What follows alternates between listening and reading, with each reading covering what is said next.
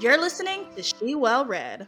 Get ready to be part of a community that is dedicated to helping you become the most well read version of yourself through reading.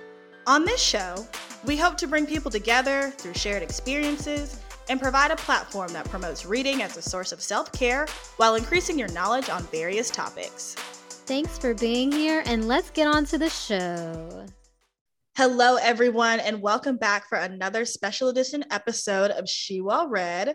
Today, we are continuing our Black 365 campaign with special guest Dr. Annise Mabry. We met Dr. Mabry at She Podcast Live in 2021 and are so excited to have her on our show today. So, without further ado, welcome, Dr. Mabry. Thanks for being on our show today. Oh my God, I am so excited to be here. I love the opportunity, number one, to podcast because, you know, podcasting is my jam, right? And number two, to be able to pour into, and I get, I finally get to say pour into youth because I'm almost 50. So excited. You are so, still yeah, you. Shout out to being almost 50. Yes, but you are still you. You don't look almost 50 at all, anywhere. Honey, I feel it. I feel it every day. I get up and my knees creak when I'm trying to get on that Peloton bike and I'm trying to like keep up with all those people on the leaderboards. And I'm like, what do y'all people do? Like, y'all just be going like Energizer bunnies. I'm like, y'all need to slow down so the old folks can catch up. I think it's no joke. Okay. I give mad props to anyone who does that, especially regularly, because I, me and my mom went one time, and this was like to the rec. Like it wasn't even that intense, but we both had to walk out of the class because it was too much. we were just like, she looks at me like, "Are you ready to go?" And I was like, "Yeah," and we left, and we never came back. That's hilarious. The thing for me with cycling classes is I have a big butt and those seats are not big butt friendly and they just hurt. I because I like cycling. I just can't do the seats. It doesn't work for me. I wish you baby, those seats are not little butt friendly. Those seats aren't no butt friendly. no Nobody's butt, friendly. butt is built for those seats. I feel like big butt, everything's big butt friendly. it's not, I promise you. But we've come to the consensus it's no butt friendly. Yeah, no butt friendly. okay. But I am excited to to be here with you guys tonight, um, especially because it's Pride Month. Happy Pride! Woo! Yes! Pride. Pride every day. Yes, period. Yes. Um, but yeah, so okay, so going into things, can you tell because we've done our extensive research on you and our mad fans, um, but can you tell us about yourself? Tell us about what you do with your foundation, and yeah, just jump right on in. All right.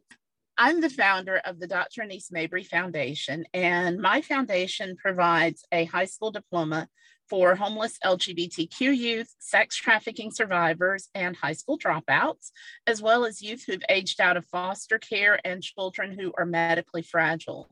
So basically, anybody who doesn't fit into the traditional public school system box, I bust them out of the box and help them get a high school diploma.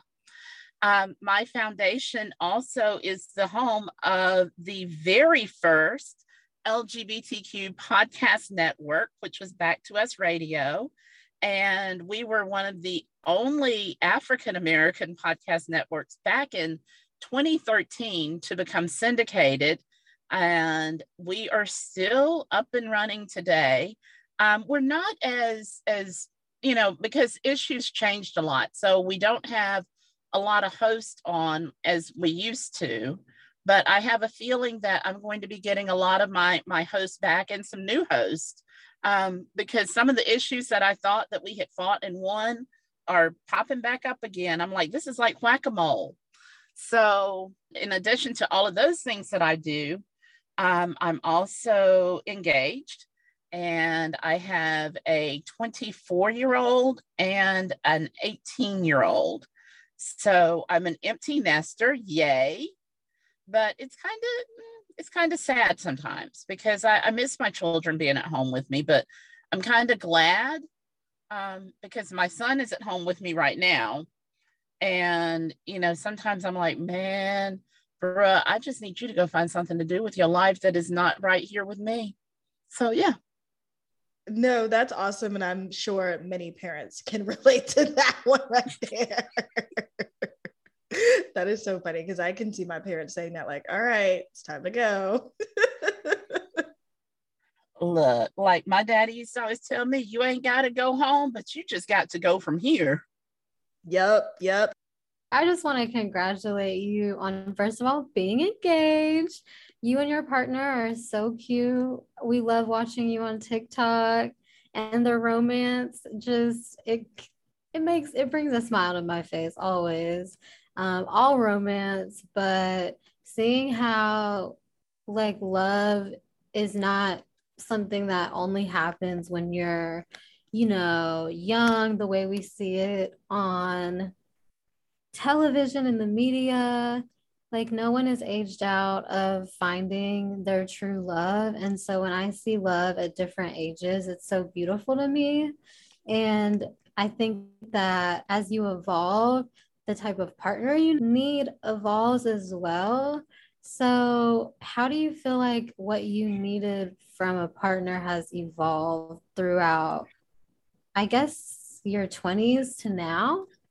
That is an amazing question. So, when I, so the first time I came out, because I had to come out twice just to make sure that I was doing it right.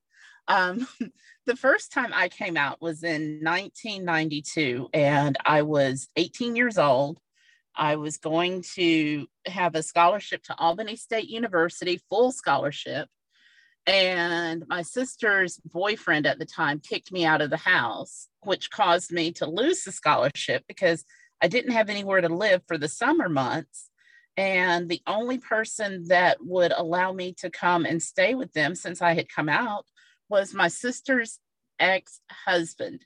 So let that sink in for a moment. Um, so I stayed with my sister's ex husband for six months. And then I ended up going to UGA, where I met my very first girlfriend at. And we were that typical toxic push pull lesbian relationship. And we pushed and pulled for about 15 years. And we would break up and get back together and break up and get back together. And in one of those breakup moments, I decided that I was not going to be a lesbian anymore. I was going to be straight and that my life was going to be absolutely amazing because I didn't need her. So I got married and I married a man. And that was probably the, the most self destructive part of my life. And what I did in that marriage was I didn't self destruct. Um, I probably imploded academically because that was why I went to get five master's degrees and two PhDs was because I just didn't want to be at home and I couldn't sit with all of what was going on. Um, you know, and so then I get divorced from him. And before the ink is even dried on my divorce papers, I get married to someone that I had met online. And, you know, she was not, she was older than me she wasn't a bad person. We had a really good relationship. But when you go through a divorce and you enter a new relationship and you heal, you don't come out the same person. And she and I really didn't, you know, we didn't come out as the same person. And I just, I woke up one night and I went to the bathroom and I came back and I said, I don't want to be married anymore and she was absolutely devastated. And you know and it was we didn't have an ugly divorce. I mean you know i printed out the, the papers she signed i signed. We went to the the courthouse and um, it was during the pandemic. Three judges that were trying to do our divorce actually ended up dying from covid. So it took us a, a little over a year and a half to finally get divorced. And you know while we were in court one of the judges that was actually presiding over our divorce case misgendered my my ex-wife and she kept calling her a him. And i was like uh, her pronouns are she her and hers and her name is and the lady the judge looked at me and she's like i am so sorry. I did not mean to do that. I was like, okay, thank you. And I mean, you could have heard a pin drop in the courtroom, but I'm like, y'all, this is how, you know, even if you're divorcing somebody, you don't have to hate them as long as you handle the divorce properly. Um, and you know, she and I, we are we're working through a lot of things. I don't, I don't know if I know that there's a lot of hurt there. And, you know, so when I met, well, I didn't meet my fiance that I'm with now. We went to high school together. And in high school, we were so tumultuous to each other. Like we were frenemies. Um, she was on the softball team, I was on the academic team. You know, she was the one that she made fun of people like me. And, you know, we just, we didn't get along because she always had to have the last word about everything. And I have to have the last word about everything. So fast forward to 2018, and I was trying to get my nonprofit program um, into a police department. And I was told to go to the Oglethorpe Police Department, where I go, and I run into her, and I'm looking at her like, I know you. And she's like, I know you. And I was like, wait a minute. And it turned out she had gotten married, gotten divorced. So, you know, we're both standing there looking at each other and she you know she had been divorced for about 10 years and very very single and um, i was trying to decide what i was doing with my marriage to you know to my wife at the time. And you know we just we became really fast friends again. And we now we laugh about us in high school and how how toxic we were to each other and for each other. But you know, I think as you evolve, you know, in my 20s, what I wanted was I wanted the the fairy tale. I wanted the person that was the person that everybody wanted. And, you know, it, I wanted to be like, yeah, you uh, you wanted her and I got her. And what I learned about that is when you're with somebody that everybody wants, you never become a priority you're always you're always an option because they have other options in my my 30s when i got when i went through my first divorce with my ex-husband what i wish that someone would have said to me is you can't change who you are just because you get frustrated about the relationships that you're having and i think a lot of times especially as women you know we will go from one extreme to the other because we don't want to sit with what made us uncomfortable in that relationship. And, you know, the common thread in my relationships of what made me uncomfortable was my inability to deal with myself. And, you know, now in my my late 40s, um, you know, I have someone who number one knew me when I was 18 years old. You know, and she's gone through you know the the divorce she's and we're both in we were both in law enforcement so we had that in common um you know we both enjoyed community policing and we we just we had a lot of career pathways and a lot of life experiences in common and i think as you get older you start searching for those commonalities and you know, one of the things that I told her, I was like, you know, I said, I know this is going to be your second marriage. This is my third. And I am, I said, I don't want to do this again. I said, you know, I'm almost 50. I am not trying to be looking for another relationship, you know, later on down the road because that's not, that's not what, how I want to, how I want to go into my golden years really. Um, and I think that that's something that as you get older, you start thinking about things like that. Like, you know, when you're in your 20s and 30s and 40s, your early 40s, you really don't think about who am I going to grow old with? Who's going to take care of me when I'm sick? Um, you know, what is this going to look like?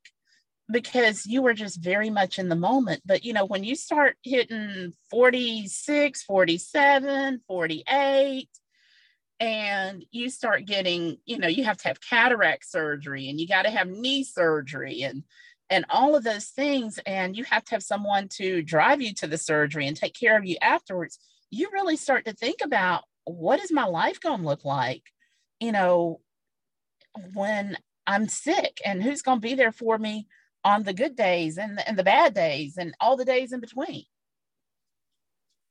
So I think from a relationship standpoint, I think that's what the difference for me in all of the the my ages were.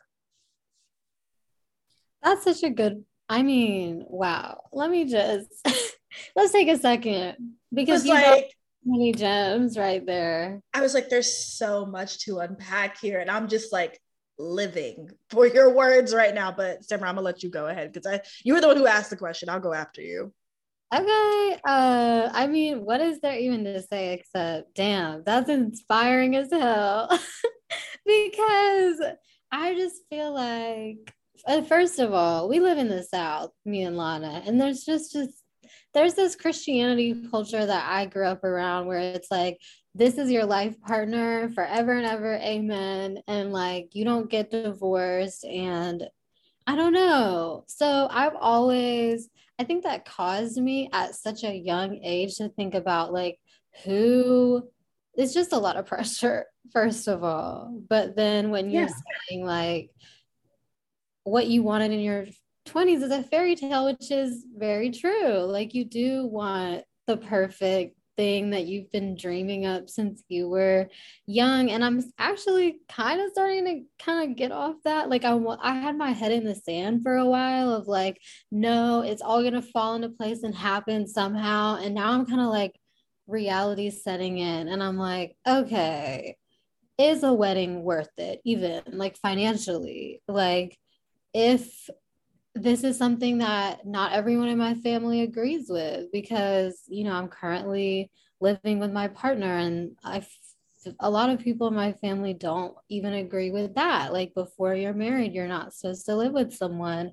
But i guess i'm just realizing like i'm trying to i guess compare what i know is true to what like i was indoctrinated with in a way and so mm-hmm. finding that balance, I feel like it's probably, it still happens even in your 30s and in your 40s. So to take the perspective of like, I can wake up, I can go to the bathroom and come back and end my marriage. Like it's not that deep. and I can find yes.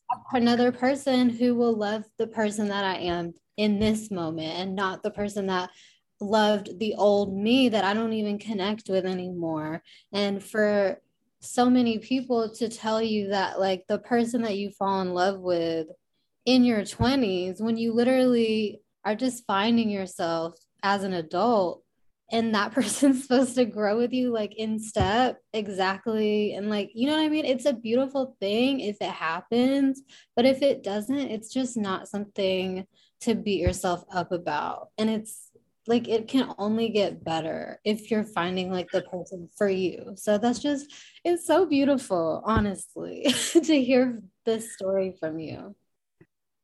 Well, and I think the other thing is so many times, especially for us as women, we are afraid to make the hard choices that might hurt somebody else's feelings, that might make somebody else uncomfortable.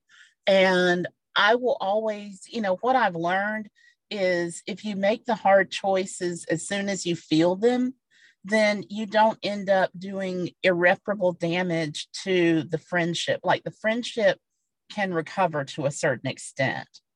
Um, where I I see my mistake in my first marriage was that everything my I have a friend named Sharon and Sharon and I used to joke and say everything has an expiration date you know, you don't put milk in your refrigerator and expect it to stay there forever. It has an expiration date for a reason. And sometimes relationships have expiration dates. And the reason they become so volatile and so toxic is because we try to hold on to them well past that expiration date. So don't be afraid to look at the expiration date on your relationship and let it go. No, you spoke a word right there because I feel like I, and like you said, more women do this often than not. But I was definitely that person who was like, oh, like there's a difference between seeing like the best in someone and being like they can change they can grow da, da, da, da, than like being real and being like no this is a part of who they are and until they can fix this like i can't be a part of this so kind of that expiration date you were talking about um but i feel like that has a lot to do and we talk about this on our show all the time dating in today's generation specifically me because i'm currently i'm not dating right now but i'm in the dating world. And you go out and some people look for these things that really won't matter in the long run but it's what matters to them right now. And i think we have to get out of that headspace of okay but like you said like is this person going to take care of me in the future can i co-parent with this person can we you know maybe we don't agree on everything but we can get there and we can get to a common space and a common ground on things so i feel like changing the mindset earlier, like you said, when you're dating and looking for a true partner is better late. It's better earlier than later. I'll say that. Well, and, you know, one thing that I always tell my children and I tell my students too, when you are in a relationship with somebody, you need to look at that person and ask yourself, can I live with this person the rest of my life if nothing about them changed? If they were exactly the way that they are right now, can I do this the rest of my life? And if your answer is no, then you know what you need to do. I love the realness because it's that simple.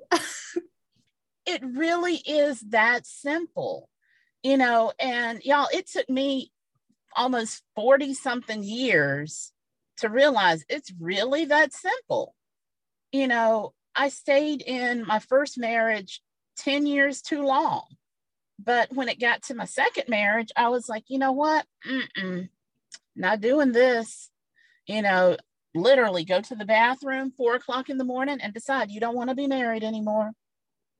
No, and I love that perspective because when you said you came out twice, I was like, wait, what but it makes a lot of sense and that you you know you got out of your first marriage and then were with a woman somebody that you did want to be with sexually but then even then it wasn't just sexuality at that point it was the person and y'all just weren't good for each other so then you could take that step again so i think seeing that path and that flow is something really important too that we don't talk about enough honestly no, we don't. I mean, because, you know, and people look at it, oh, oh my gosh, you know, she's had three marriages. Something must be wrong with her. No, baby, nothing's wrong with her. She just figured it out and she knows how to articulate what she needs while you sitting over there mad because you're not getting your needs met. She knows how to get her needs met and leave. No, and like, that's facts. With the realness. with their throats. no, but like that's the tough conversations we have to have that we don't.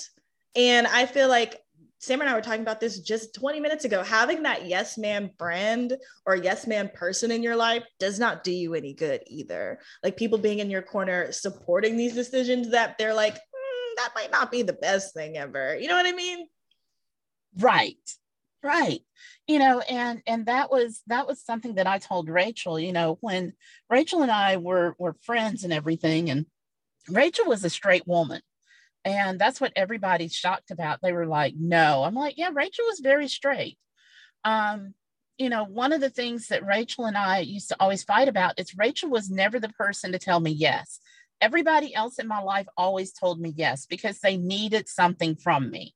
They either needed me to write a grant for them or to share my homework with them or to you know, because I was the higher wage earner to pay the bills in the house. So everybody said yes to me because of what they wanted from me. But nobody really cared about me.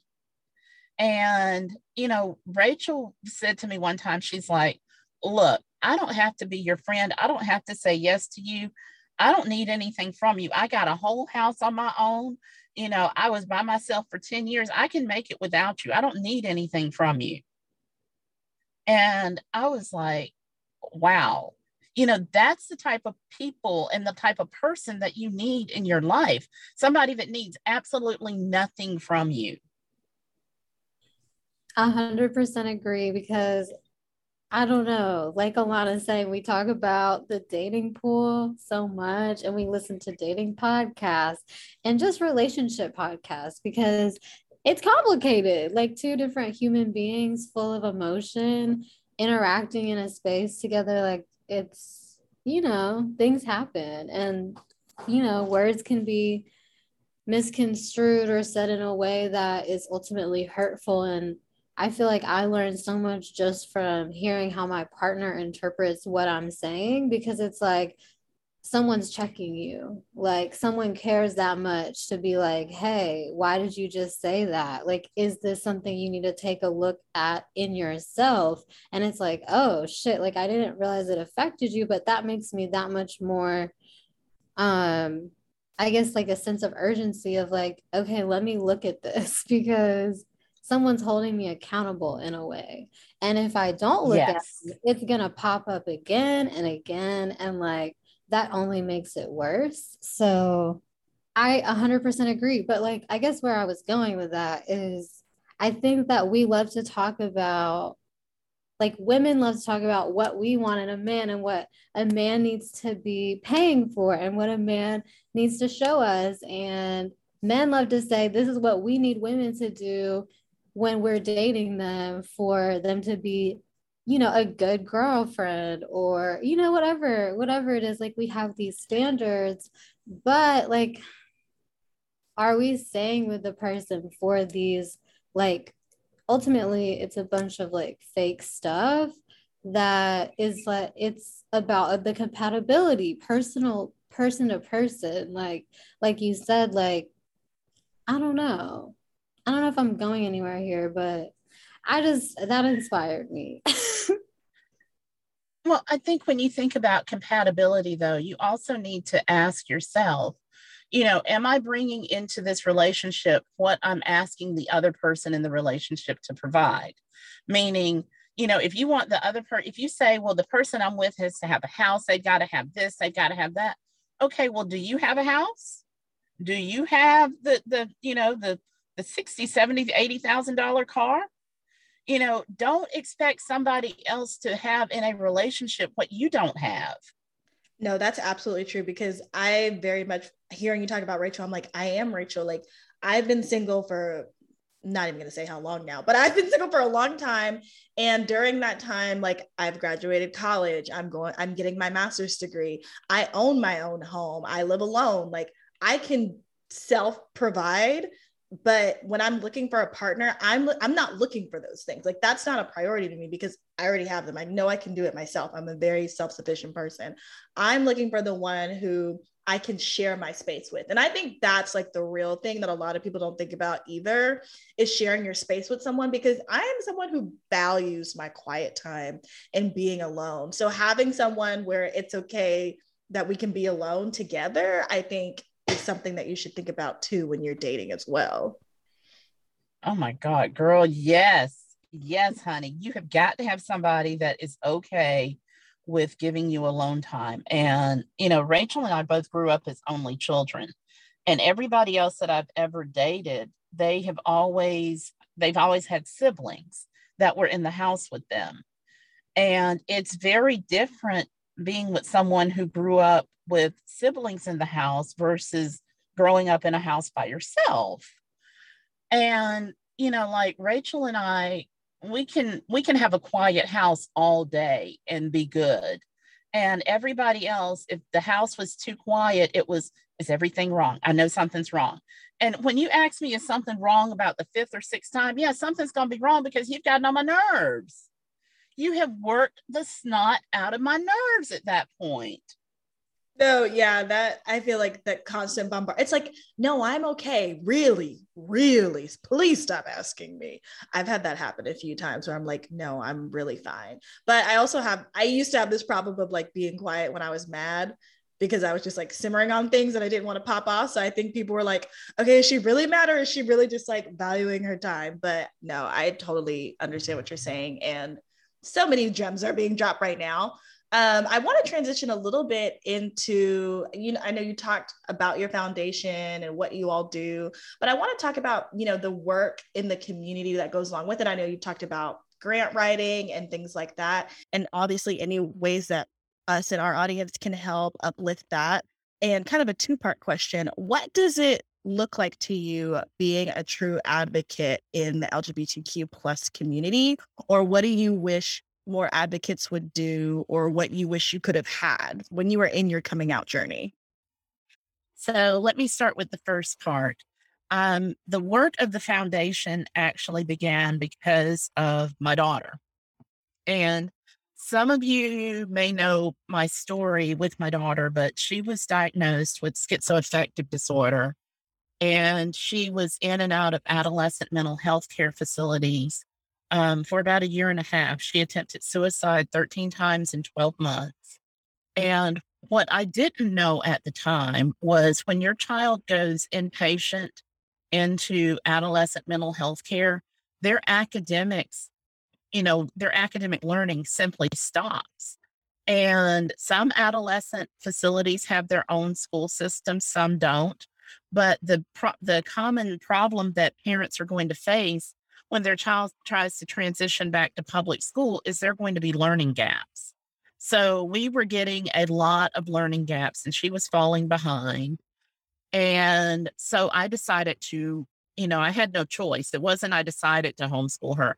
I was forced into homeschooling her. Um, I call it homeschool by force, but it was actually the best thing that ever happened because when I built a system to homeschool my daughter, I didn't realize that it was going to become a, a gateway to save so many other children like my daughter, who didn't have a parent with the ability to stand up for them, to fight for them, to advocate for them, you know, to believe in them, to love them, to push them. And that's what I've done for 365 people without high school diplomas is I have been their advocate. And you know, the majority of my students are homeless LGBTQ youth um, sex trafficking survivors or youth that have aged out of foster care. So, you know, they they come to me with their own, I call it their own special level of trauma. And I just love them through it, you know. So that's kind of the work that the foundation does. Um, I've kind of gotten into doing grants, and I'm actually a municipal grant writer and grant administrator.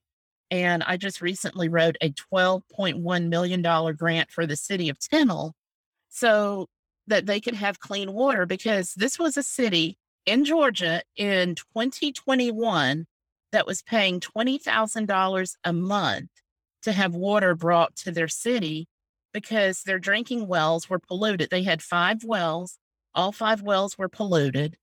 And you know, no one was coming to help the city. It was a it was a poor, predominantly African American rural community. And when the mayor told me that she was paying twenty thousand dollars for water, I was like, well, you know, I don't really know about writing municipal grants, but honey, we're gonna figure something out because I don't even have five dollars on your twenty thousand dollar water bill. Let's figure something out. And thank goodness for the Build Back America infrastructure plan because I wrote that grant for them um, under that plan, never written a, a water treatment grant before in my life. And we were the, there were only five grants awarded in the state of Georgia, and they received the $12.1 million. So it's going to be life changing for that, that entire community. And I'm just, I'm beyond excited um, and even for my nonprofit foundation, you know, nonprofits thrive a lot on grants, but even more so than grants, nonprofits thrive on individual donations. And a lot of time people think that, you know, well, I can't, you know, I can't contribute $500.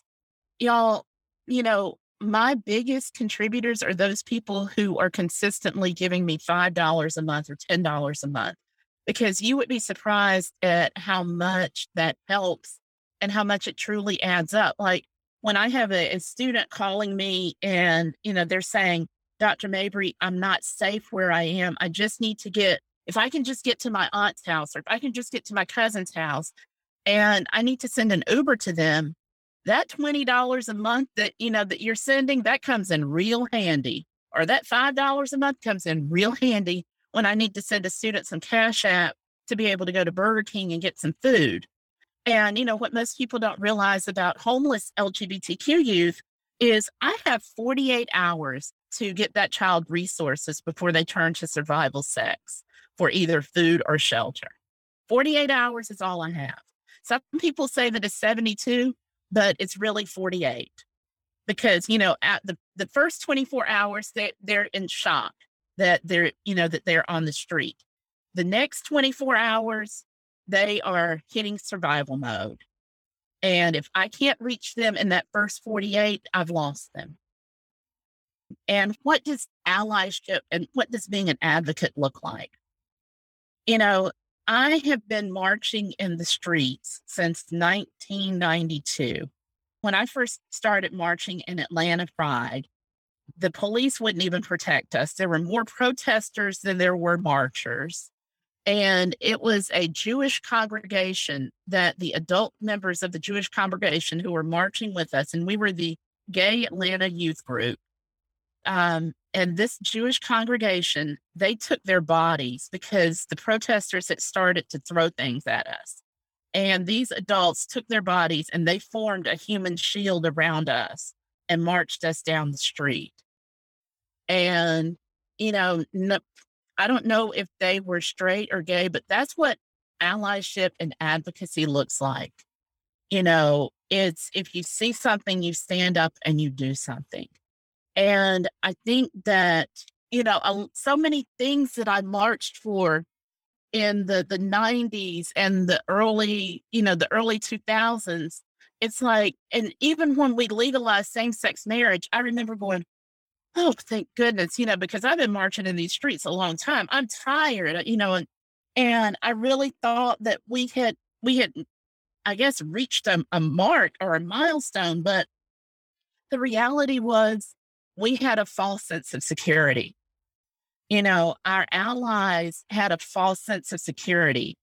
And, you know, now I'm watching all of these rights erode away and I'm watching, you know, trans youth be under attack and I'm watching tra- anti-trans bill after anti-trans bill after anti-gay bill.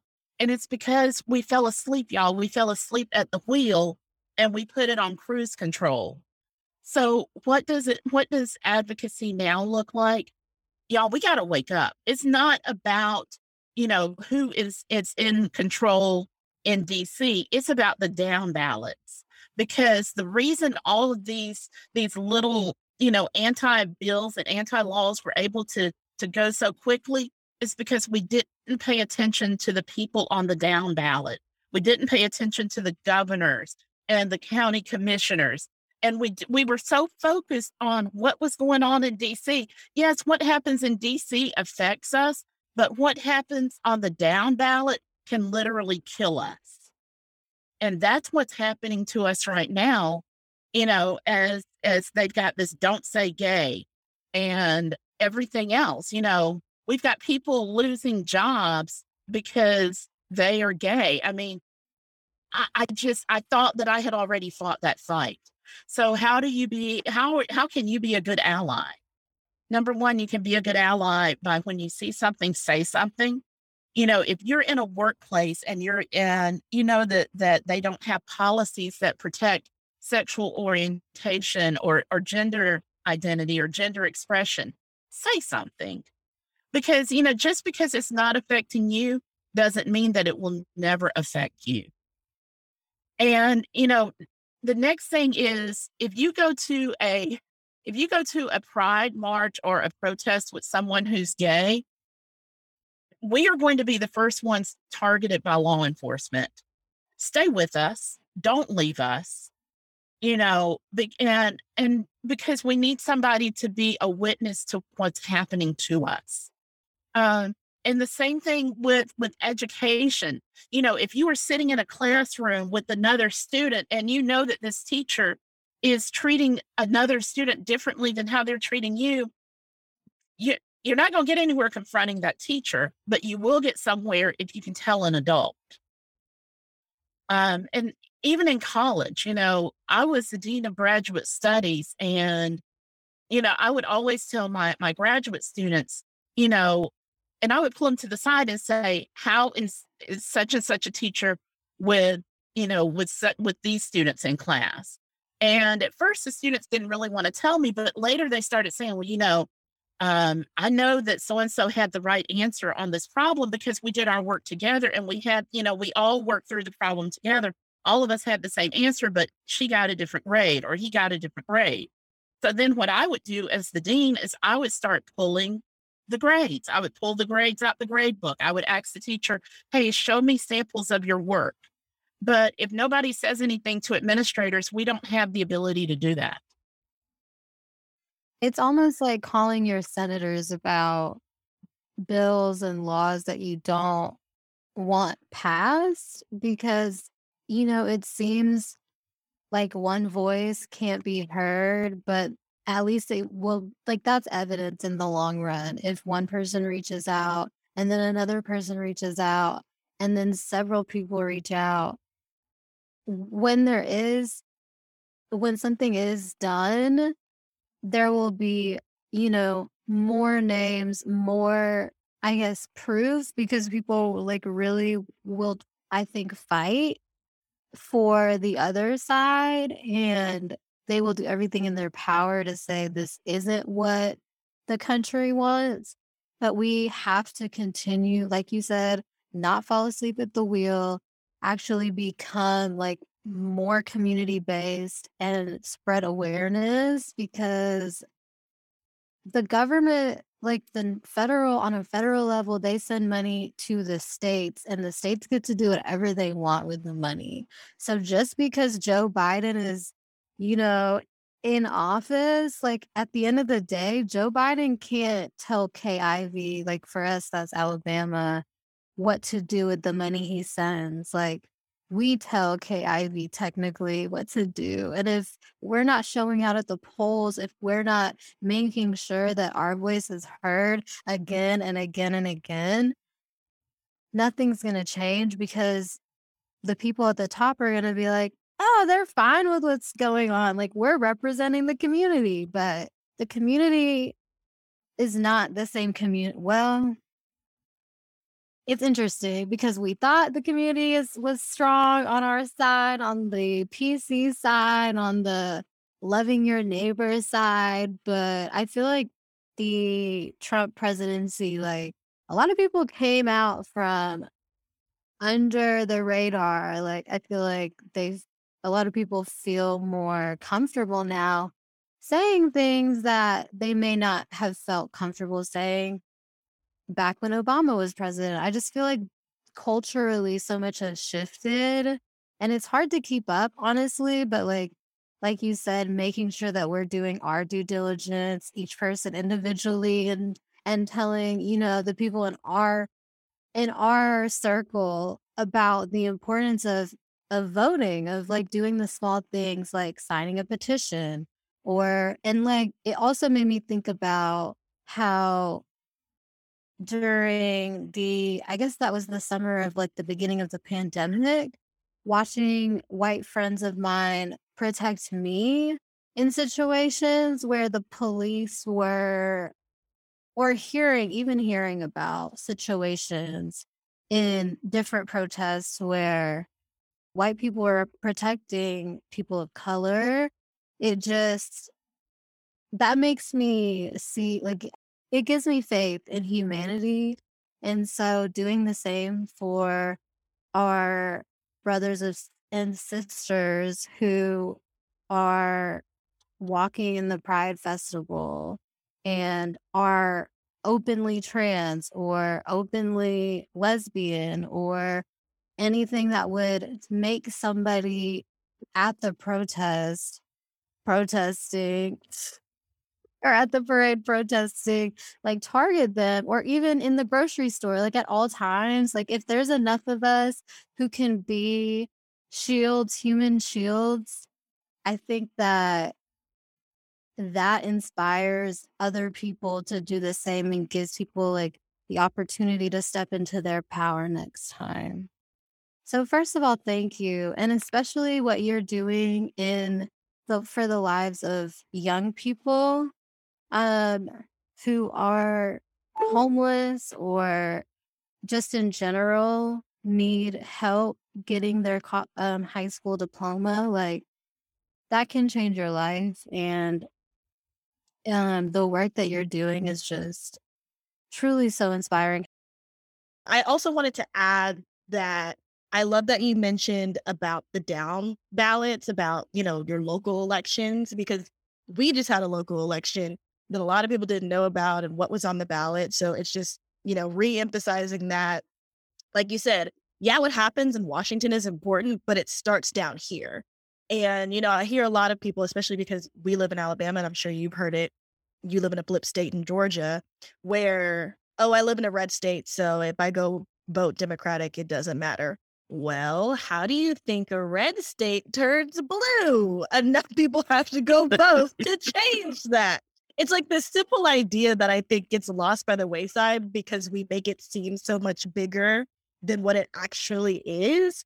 So I'm really glad that you brought that up. And also, it made me think about um, I literally saw it today on Twitter because Twitter is one of my various news sources.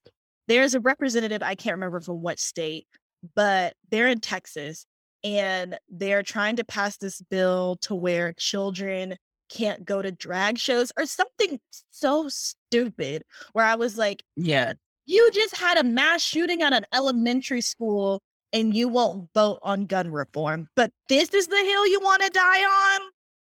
Those are the things that we need to start paying attention to and being like, where are they? Who lives in that area? Who votes for them? And like put this in front of their face. Like, is this someone you want representing you and making these types of decisions when there are bigger, you know, things to worry about right now. So I'm really glad that you brought that up because that is something that I preach about a lot where it's like, go to your local elections, no matter how small they are, they are all important. Right. And show it because, you know, Georgia purged almost a million people off the voter rolls because they had not shown up for local elections. And, you know, and so then they're showing up to vote in the presidential election and being told that they're ineligible you got to vote in every single election. I don't care if it's an election to decide if we are going to paint the, the sidewalk purple or if we're going to leave it white. Show up and vote for purple or white. Just show up and vote.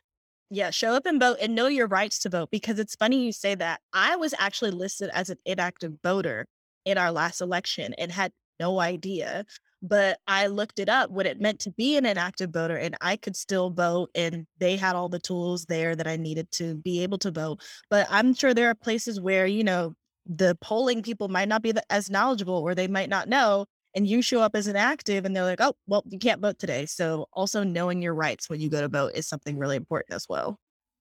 How can we donate to your foundation? Great question. So you can donate. We are on, we have a, we're part of the PayPal Giving Foundation Fund.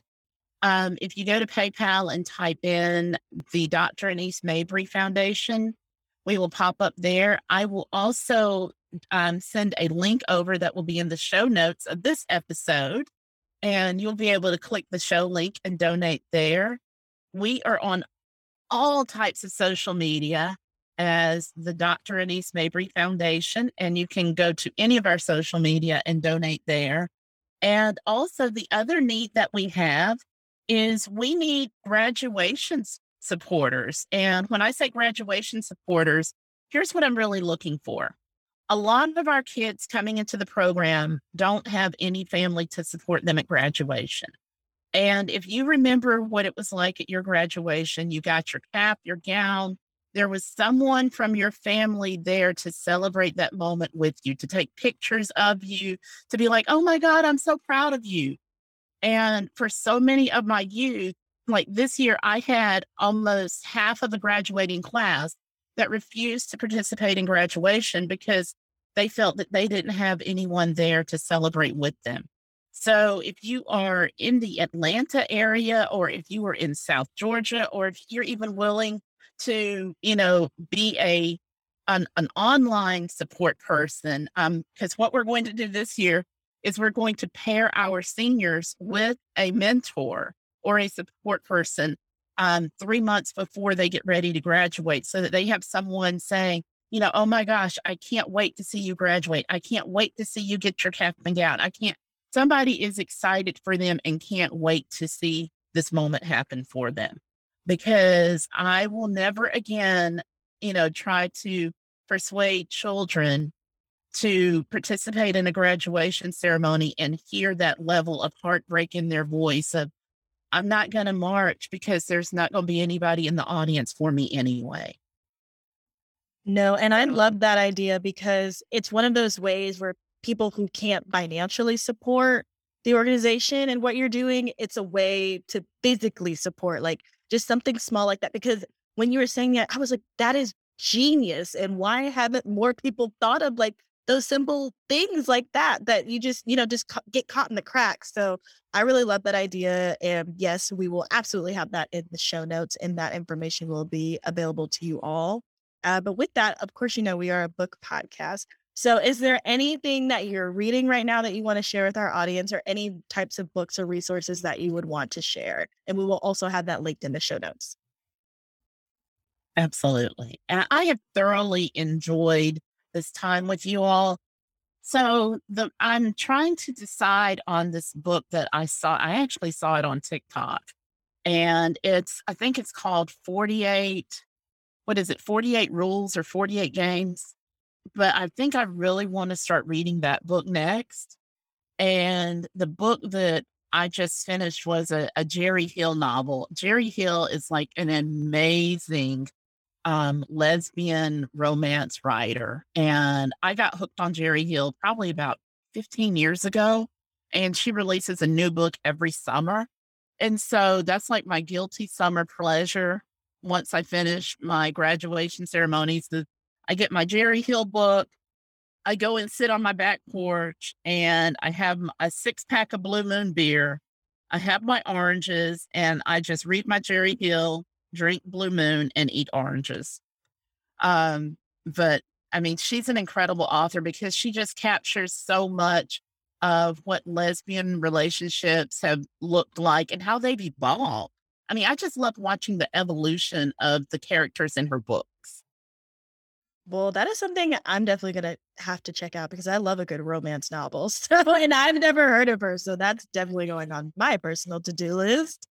Um, but thank you again so much for sharing all of your wisdom, all of your knowledge. We've had so much fun talking with you today and hope that we can have you on the show again to continue these conversations because something that we like to talk about is these conversations really are never ending, but they're just a continuation Absolutely. because they need to happen. So, with that, we are going to sign off. Thank you again. You all can find all the information of this episode in the show notes, and we'll see y'all next time. Bye, y'all. Thank you. Bye, Dr. Mabry. Bye bye. Thank you for listening today. We hope you enjoyed the episode. Please follow us on Facebook, Instagram, Twitter, and TikTok at She Red to stay in the loop. Also, be sure to send us listener letters, fan mail, or PR to our P.O. Box 1725, Gardendale, Alabama 35071.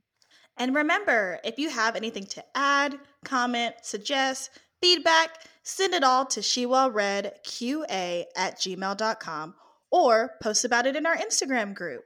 And for any business inquiries or collabs, send us an email to shewellread at gmail.com.